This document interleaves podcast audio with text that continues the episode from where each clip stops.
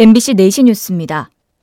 의대 증원에 반대하는 전공의들의 집단 행동 대응책으로 정부가 비대면 진료를 전면 확대하면서 비대면 진료 이용이 두 배 급증했습니다.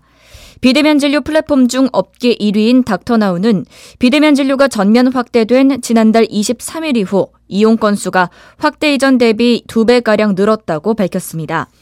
닥터나우는 병원급 의료기관 이용자가 비대면 진료로 유입됐다기보다는 가벼운 증상의 환자들이 많이 이용한 것으로 분석했습니다. 또 기존에 비대면 진료를 이용했거나 최근에 이용이 가능하다는 사실을 알게 된 사람들 가운데 일과 시간 진료가 필요한 사람들이 이용하기 시작한 것으로 보인다고 설명했습니다. 이준석 개혁신당 대표가 경기 화성 을 지역구 출마를 선언하면서 동탄 신도시를 교육 특화직으로 지정하는 특별법 제정을 추진하겠다고 밝혔습니다. 이 대표는 오늘 오후 경기 화성 동탄 호수공원에서 총선 출마를 선언하면서 동탄을 대한민국 최고 수준의 교육도시로 만들겠다며 이같이 말했습니다.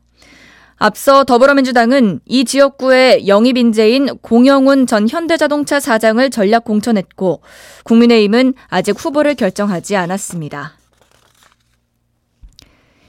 일본 니케이 지수가 사상 처음으로 4만 선을 넘어섰습니다. 오늘 오전 9시 개장과 동시에 4만 선을 돌파한 니케이 지수는 지난주 금요일보다 0.5% 오른 4만 109로 장을 마쳤습니다. 미국 나스닥 지수가 지난 1일 사상 최고치를 기록한 것이 주가 상승에 영향을 미친 것으로 분석됐습니다. 또 일본 기업의 양호한 실적과 함께 일본 경제가 디플레이션에서 탈피할 것이라는 기대감도 주가를 끌어올린 배경으로 꼽힙니다. 윤석열 대통령이 검찰총장이던 당시 윤 총장을 감찰했던 박은정 검사가 자신에 대한 법무부의 해임 처분을 비판하며 강하게 반발했습니다.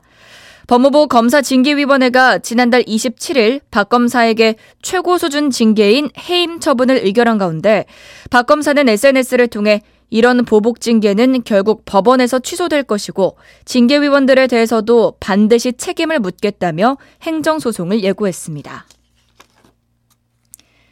날씨입니다.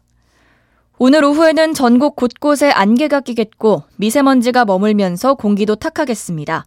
초미세먼지 농도는 강원 영동과 제주를 제외한 전 지역에서 나쁨 수준을 보이겠고 충북에서는 오후 한때 매우 나쁨까지 치솟겠습니다.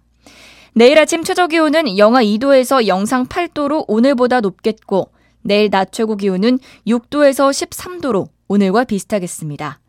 바다의 물결은 전해상 먼바다에서 4m로 높게 일겠습니다. 서울지방 현재 기온은 11.3도입니다. 아나운서 박소영이었습니다. MBC 4시 뉴스를 마칩니다.